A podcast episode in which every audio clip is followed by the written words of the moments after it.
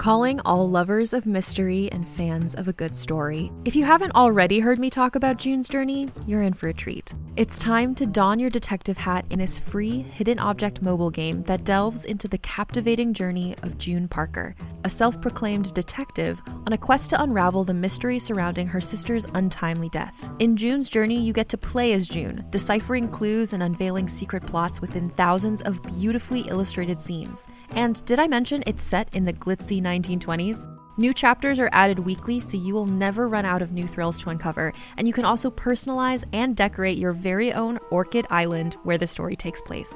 How sharp are your detective skills? Find out when you download June's Journey on your Android or iOS device, or play online via Facebook Games. Your detective journey awaits.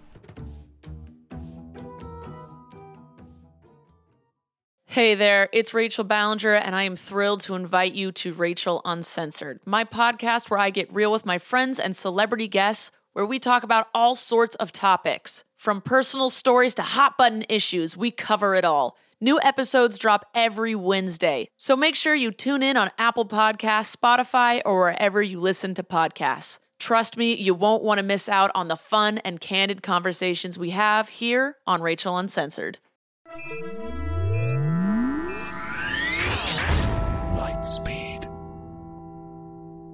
Welcome to the Lightspeed Magazine Story Podcast. Here at Lightspeed, we are excited to publish this special issue Queers Destroy Science Fiction. We brought on a team of queer creators to guest edit and write all of the content for this issue, led by our guest editor, best selling author Seanan McGuire, and including a guest host for the podcast, me, Cecil Baldwin. It is an honor and a delight to bring Lightspeed Magazine to you in this special celebration of quilt bag creators, writing and editing short science fiction. If you enjoy these podcasts and would like to learn more about the Destroy projects, including where you can purchase the whole issue in ebook or trade paperback format, please visit destroysf.com/queers. How many times have you thought to yourself, wow, I wish I had a body like them? Well, be careful what you wish for, because you just might get it.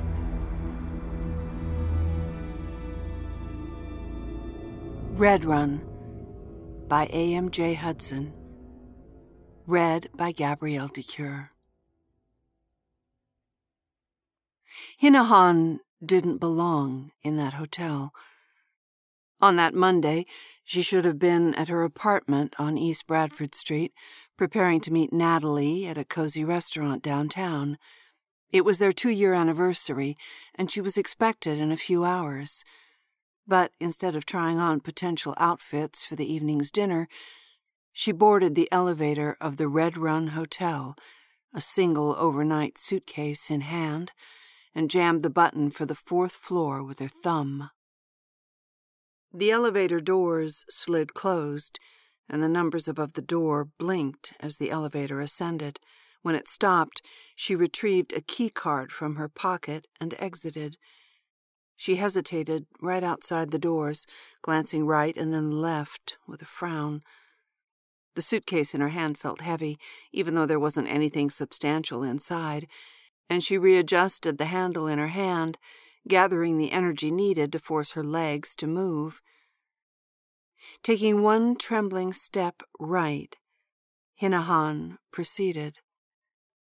Checking the numbers as she went past, she eventually reached the door of the appointed room, but just to be sure, she reached into her pants pocket for a familiar business card. Sure enough, the same room number was written in black on the upper right of the well worn cream card. She'd made it. With clammy hands, she slid the key card through the door's card reader, and the light on the mechanism blinked from red to green. The door clicked open, and Hinahon turned the knob and pushed open the door. The room she entered was done in pale pinks and oranges and the cream colored comforter on the bed looked plush and soft, reminding her of the handmade paper Natalie kept stocked in seemingly every place she occupied. The sheer curtains shifted in the breeze. The tiny square window was cracked just enough to let in a tiny stream of humid Georgia air. There was even a vase of flowers, fresh cut tulips, on a small table near the window, and altogether the aspects of the room made for a lavish scene. It wasn't a bad place to die. Hinahon removed her simple black heels, placing them beside the door. The sunlight filtering in illuminated the whole space, coming in through the curtains, and somehow the brightness of the room amplified the uncomfortable feeling that had settled throughout Hinahon's entire body.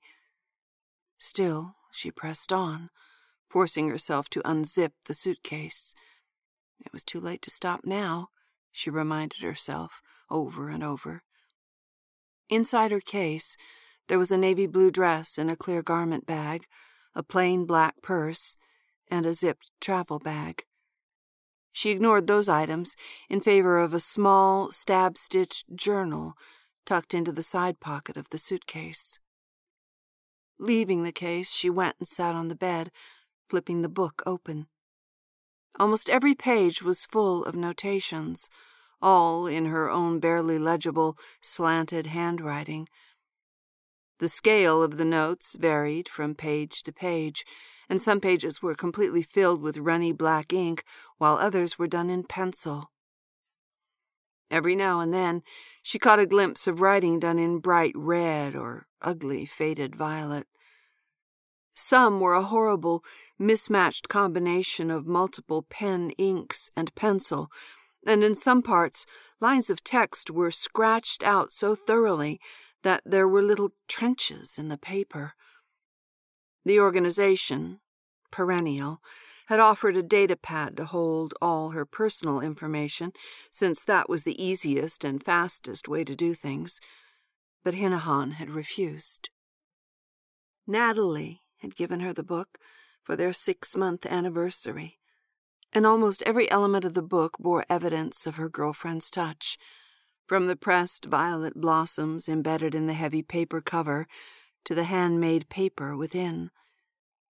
Sometimes Natalie ordered her papers from another paper maker to save time, but for Hinahon, she had done them herself.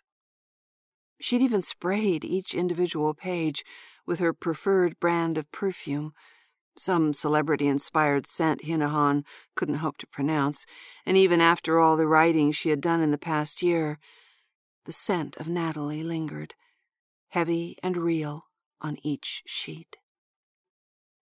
Hinahon loved the gift, even if writing in it sometimes made her sick with guilt, and she felt the least she could do was put it to good use before the end. Now each of the two hundred some pages was full to the brim with every fact Hinahon could think of about herself. Perennial had sent over a rough list of things to include, and thus the first few pages were filled with the basics facts about her family, her schooling, her childhood. From there, the focus was less concrete, more about Hinahon's personal relationships and feelings than the facts. There were anecdotes from her childhood and stories her parents had told her numerous times. She spent pages and pages talking about Natalie, carefully detailing all the things she loved about her, all the fights they'd ever had. They were all necessary to know, and she had carried the book with her almost everywhere, never knowing when she'd think of something that might be important. Thirty pages, front and back and she'd forgotten how to be shy. For this to succeed, the book had to be an extension of herself. It had been painful to carry a reminder of what she intended to do, but it was worse to do nothing at all and continue on. Hinahon flipped through the pages, never pausing long enough to read a complete thought. In truth, she'd never really gone back to reread any part of the book. Each word made her feel raw and embarrassed, and she hated the look of her writing, all the mistakes crossed out in black. In all her other journals, She'd try to keep the journals perfect. She tried to sound deep, tried to make her letters small and uniform. Whenever she made a mistake or complained about something she later thought was trivial, she'd tear the page out. But the rough edge of the paper inside the journal she could never fully remove. The evidence she always screwed up and never had anything interesting to say always kept her from continuing a journal through to the end. Instead, she'd buy another journal, and the cycle would repeat. Natalie had admitted, four months after giving the book to Hinahon, that she was a little upset that Hinahon wasn't using the book after all the hard work she'd poured into it. But it had been too beautiful to screw up, and Hinahon still hadn't had anything interesting to say. It had seemed wrong to use such a beautiful gift when she didn't have anything important to put in it. She sifted through the pages until she heard the click of the door unlocking. Hinahon closed the book, and her eyes turned to the opening door. Ford, their representative, entered wearing a charcoal suit with no tie, and he carried a stocky brown case, though its weight didn't appear to be a burden for him at all. Ford's dark hair was short and neat, and he walked and smiled without a care. He and Hinahon had spoken on the phone a few times, discussing terms and procedures, and it had been clear by his laid back demeanor and their conversations that Ford had been in the game for a while. He had anticipated each of her questions, and Ford always seemed patient when answering her nervous questions. Lee, a gray haired woman, walked through after Ford, her step slow and careful and her brown eyes darted about the room as soon as she entered, cataloging each detail. She was a head shorter than Hinahon, but she stood tall and straight. Her gaze became stuck on Hinahon when she first caught sight of her, and Hinahon stared, unable to summon a smile.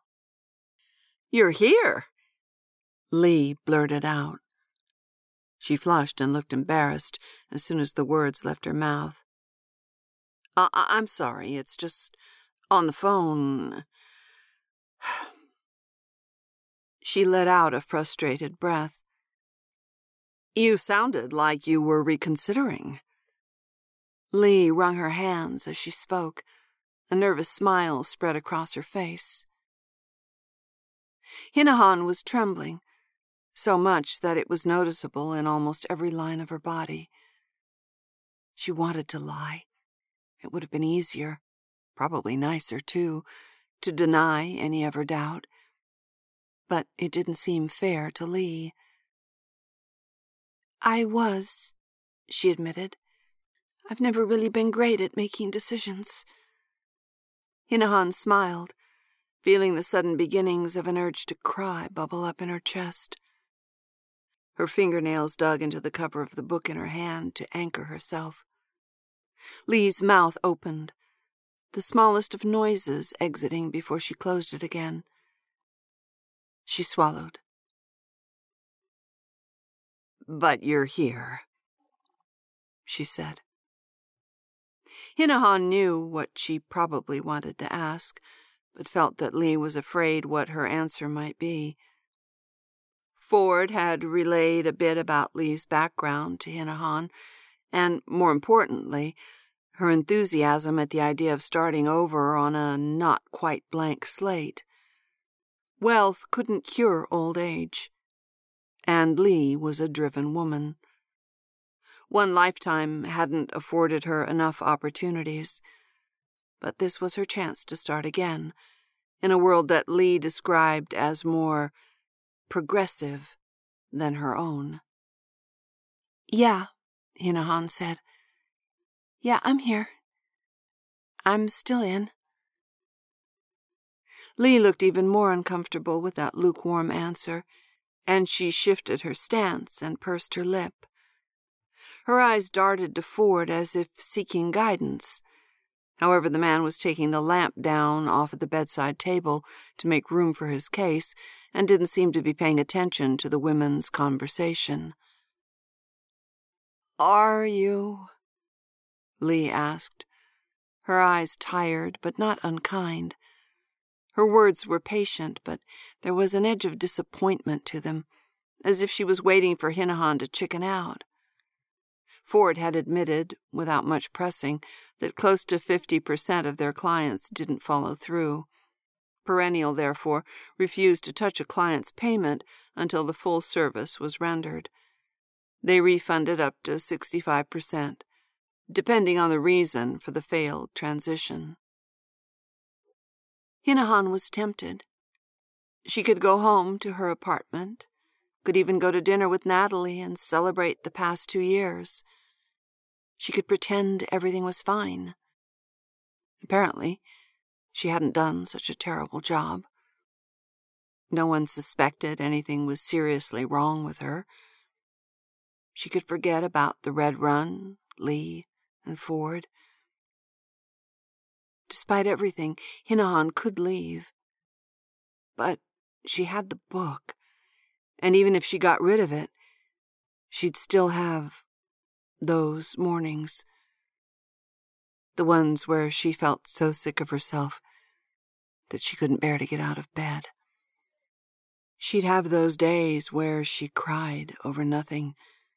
Days where Hinahon tell Natalie she was too sick or too busy to see her because she couldn't deal with anyone seeing her. There was no reason for it, no explanation. She had fantastic parents and a close circle of supportive friends. Natalie was far from perfect, but she was wonderful.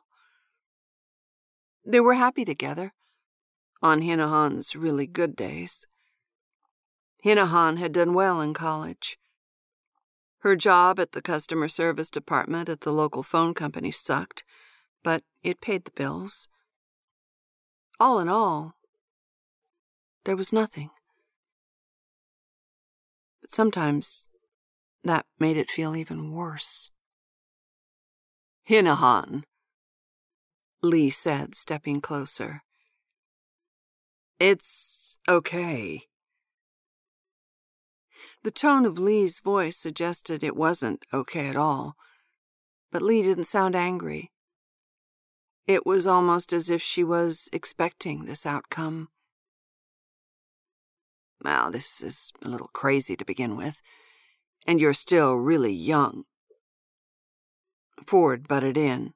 What's this? You thinking of opting out, Miss Bird? The man had opened his case, but after hearing their line of conversation, he stopped his setup process and turned to Hinahon. He still smiled, even though Hinahon might be seconds away from telling them she was too scared, too guilt ridden to continue. Swallowing with a grimace, Hinahon tried to calm her breathing and think. It occurred to her that Lee should be pissed at her for doing this for being indecisive at such a critical point. Lee had paid, and it was obvious she really wanted her second chance, one she would only get through Hinahon. They had an agreement, and Lee, from the very beginning, had been very accommodating. She had promised to move in with Natalie, to continue her monthly visits to her parents in South Carolina. Hell, the woman had promised to continue her tutoring gig at one of the local middle schools early each Saturday morning, at least for another quarter. No! she said, forcing the word out before she could talk herself out of it. Lee jumped at the volume of the word, and Ford stared, eyes examining her face hard for a few minutes before he turned back to his case. He began working again. Lee stared too. She still appeared unsettled, but she was no longer wringing her hands. If you're sure, she said, this is really what you want. Yeah, Hinahon replied, speaking before Lee could finish her question. Lee's eyes narrowed, and she clasped her hands in front of her. She looked as if she wanted to argue, but Hinahon shut her down. When she continued, she tried to sound decisive and confident. I want this. She took a deep breath, fussing with her hair absently. I, mean, I'm not jumping for joy about this or anything. This is way beyond screwed up. But I want it. She took a shuddering breath, feeling a little of the tension leave her body. I don't want to be like this anymore. Hinahon covered her face with one of her hands, disgusted that she had started to cry, and turned her face away from Lee. You won't be like anything anymore, Lee whispered. Why are you trying to talk me out of it? Hinahon muttered, smearing the tears into her skin in an attempt to wipe them away. If I back out, you lose everything.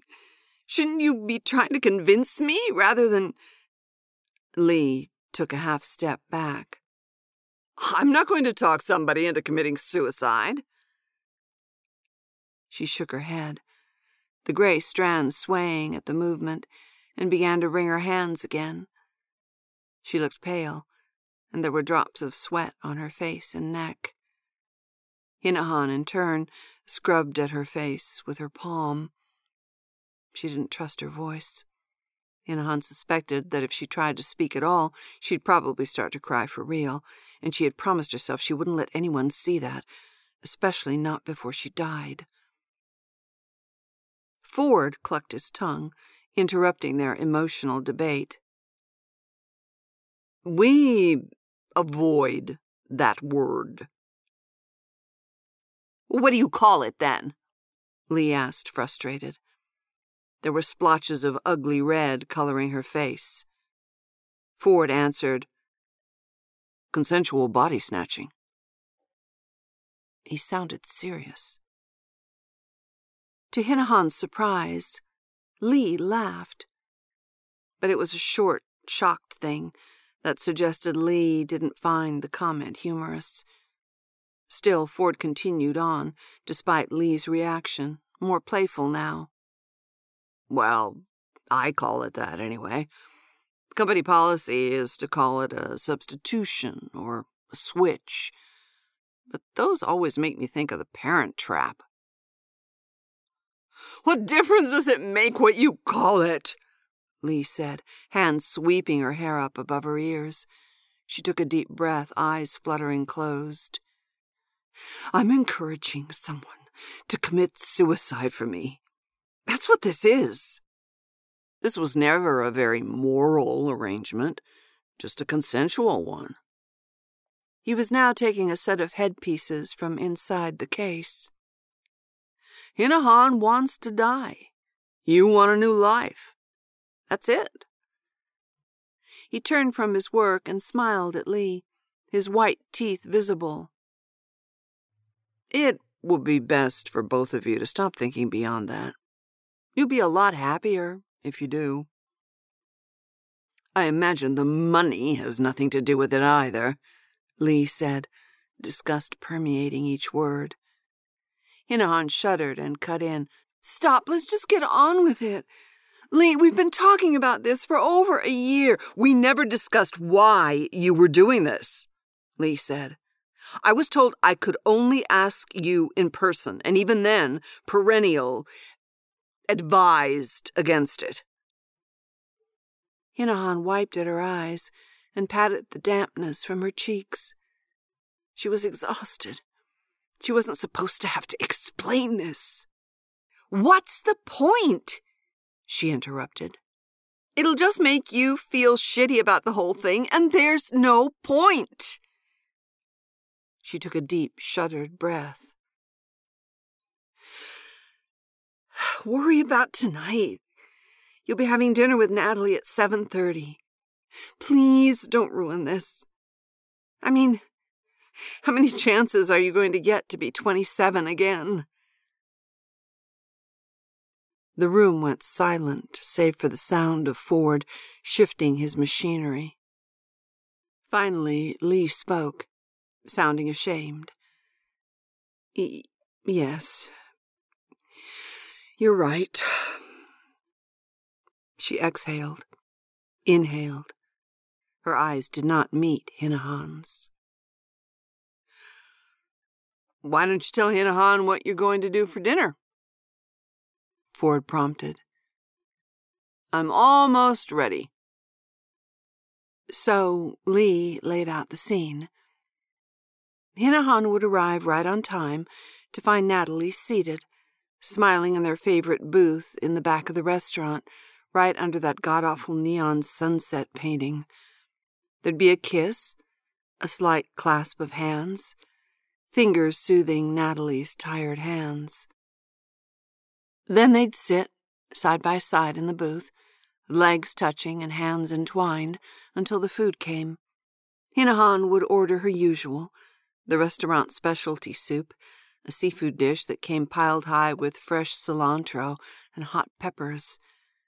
Natalie would order something new, but would take her peppers since Hinahon had always refused to eat them. They'd eat and talk, and because it was their two year anniversary, they'd talk about themselves. Hinahon and Natalie, one happy little unit. At the end of dinner, Hinahon would give her gift and finally say yes. She had danced around answering the question of sharing an apartment for a long time, citing one excuse or another. There was no way she could have kept the switch a secret while sharing a living space, and the idea of being in such an intimate arrangement with anyone, even Natalie, made her sick with nervousness. Natalie had seemed put off by Hinahon's reluctance to give a straight answer, but also seemed to understand how important the idea of living together was to Hinahon. Lately, she barely mentioned the notion at all, leaving it up to Hinahon to bring up the subject again. And tonight, she would. Or Rather, Lee would. While Lee described dinner, Ford set up his workstation. The brown case he'd brought in was open on the nightstand, and inside was a mess of wires and lights with tiny, almost illegible labels beneath them. The wires were all coiled around a central mechanical structure, a small silver dome with a slot at the top for a memory disk. Hinahon never glanced at Ford's case. Her attention was fixed on Lee, on the way she described the night ahead of her. The more Lee talked, the faster and easier the words came. She looked more at ease, and she wore a small smile now. There was no more trembling, and Lee's bubbling excitement for her new life made most of the cold dread flee from Hinahon. Sounds like it'll be a charming night, Ford said. The man was still smiling. Are you ready, Hinahon? You're up first. He had removed his suit jacket and had rolled up his sleeves.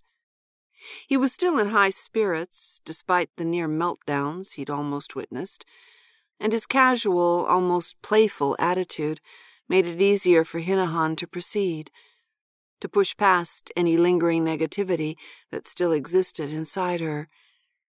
She glanced away from Lee and turned to Ford. How do you want me? Hinahon said. Ford let out a snort of a laugh before replying. Oh, lie on the bed, but keep your head close to the edge. The cords they give me are always too damn short. Hinahon did as she was told, and, as if entranced, Lee moved to the other side of the bed, hesitating before sitting at the other edge. She reached forward, her movements sluggish, before resting her hand on Hinahon's shoulder. The headpiece Ford had in hand was not unlike the old style headphones. Instead of speakers, however, flat stems curled outwards, and each stem had a tiny metal piece attached at the end of one side. From his pants pocket, Ford retrieved a bottle filled with translucent fluid and he loaded the syringe neither woman had noticed on the nightstand. Without speaking, Hinahon offered her arm.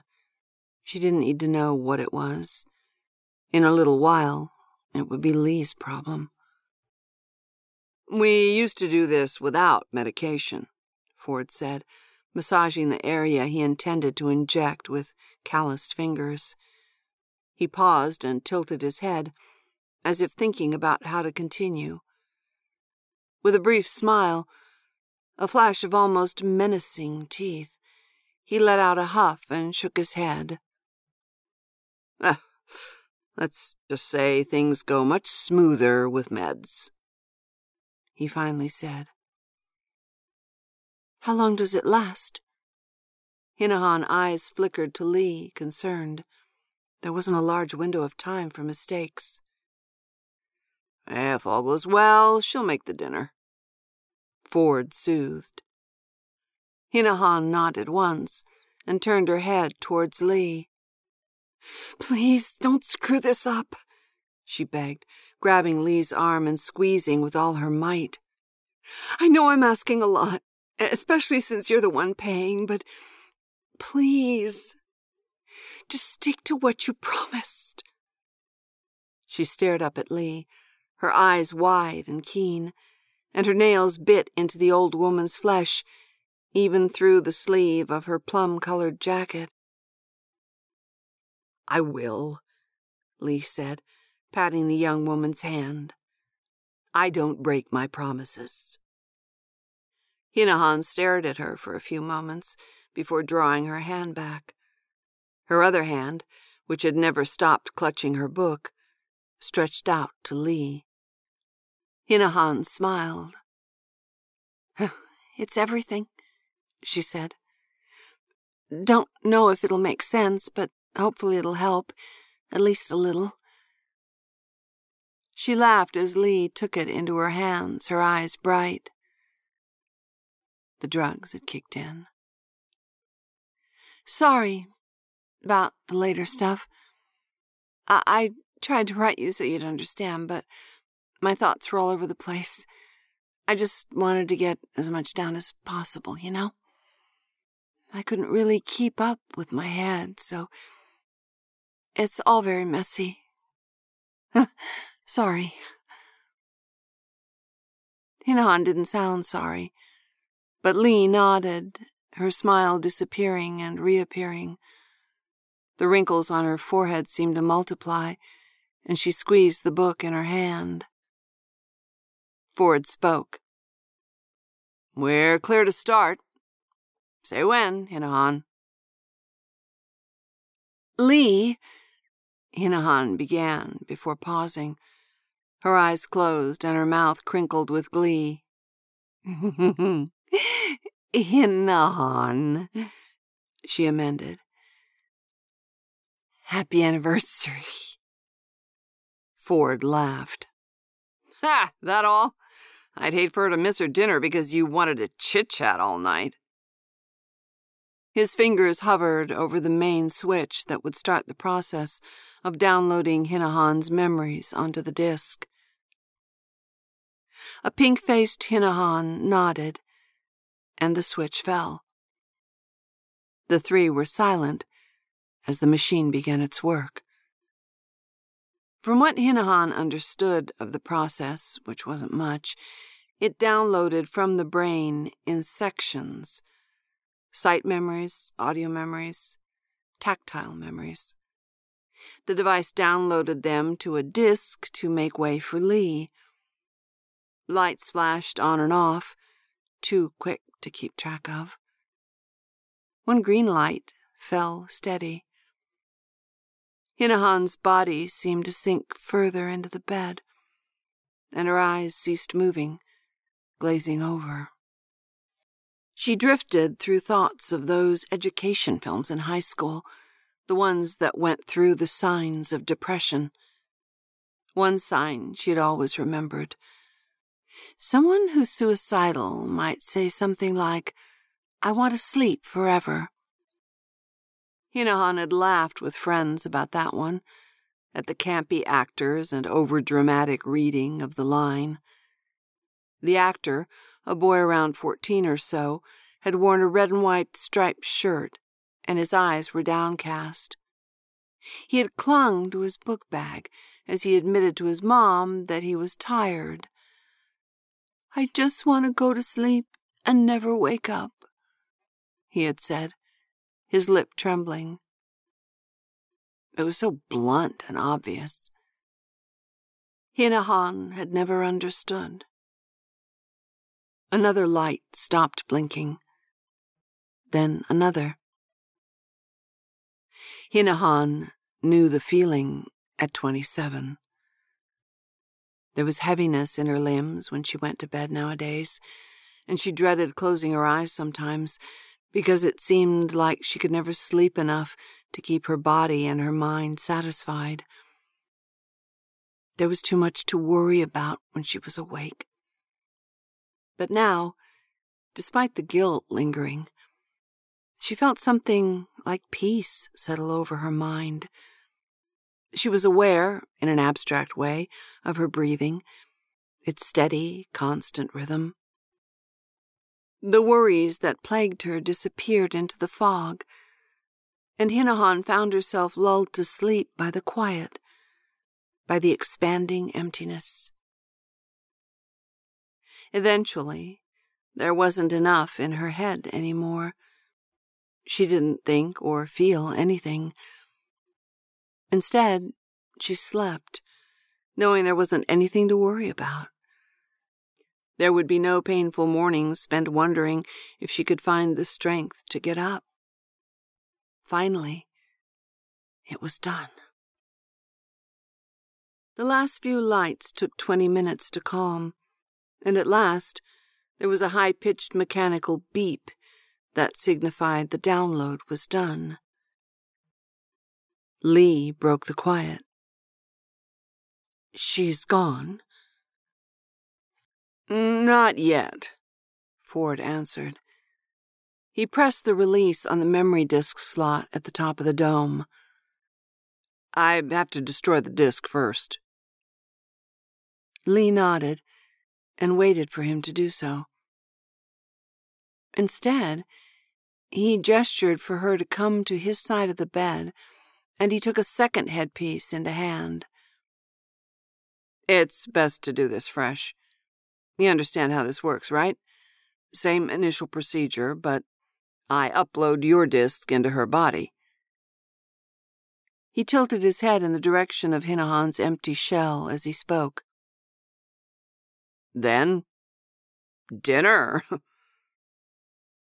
Lee nodded more times than necessary, and Ford's amusement seemed to intensify. No injections, Doctor? Ford shook his head. If I was a doctor, we wouldn't be doing this in a damn hotel. Lee started, but didn't speak. Now, just sit there next to Hinahon and make sure you lean away from her. This should go rather quickly. He set the headpiece on Lee's head, and they went through the same sequence.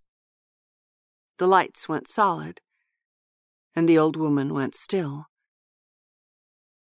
Then she pitched sideways, her body falling away from Hinahon onto the bed. Ford prepared, in blissful silence, for the second phase.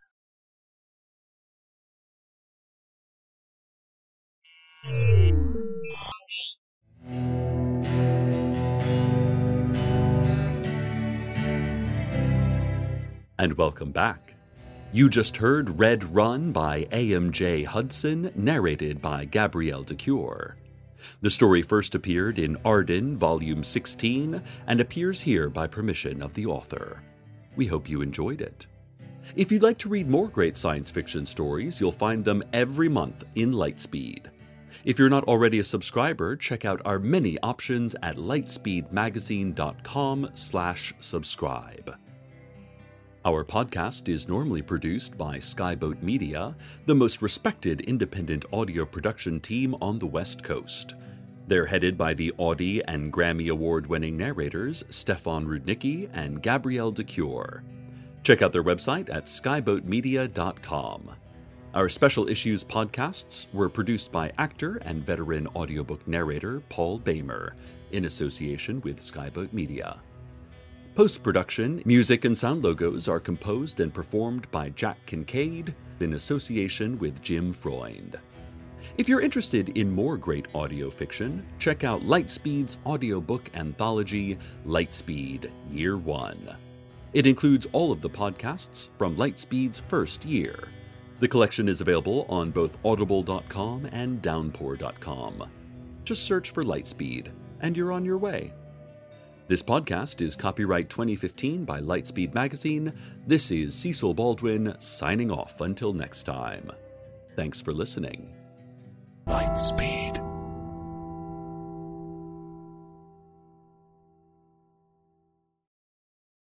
Hey there, this is Justin Bartha. I made a funny new podcast, King of the Egg Cream. It has the greatest cast in the history of podcasts with actors like Lewis Black, I'm torn by my feelings for two women. Bobby Cannavale, You can eat it, or if someone hits you, you can put it on your cut. Melanie Lynskey, I wonder what these marvelous things are that look just like boiled chicken feet. Jason Ritter, I can break things and pick locks and kill people. Michael Stuhlbarg, The whole point is to inspire people that they should make themselves better. Ari Graynor, No, don't whet its appetite. What are you, an idiot? me, Justin Bartha, That's not just any egg cream, that's a Lemke's special. and all narrated by the hilarious Richard Kind. This is the story of Harry Dalowitz and how he rose from nothing to become New York's King of the Egg Cream.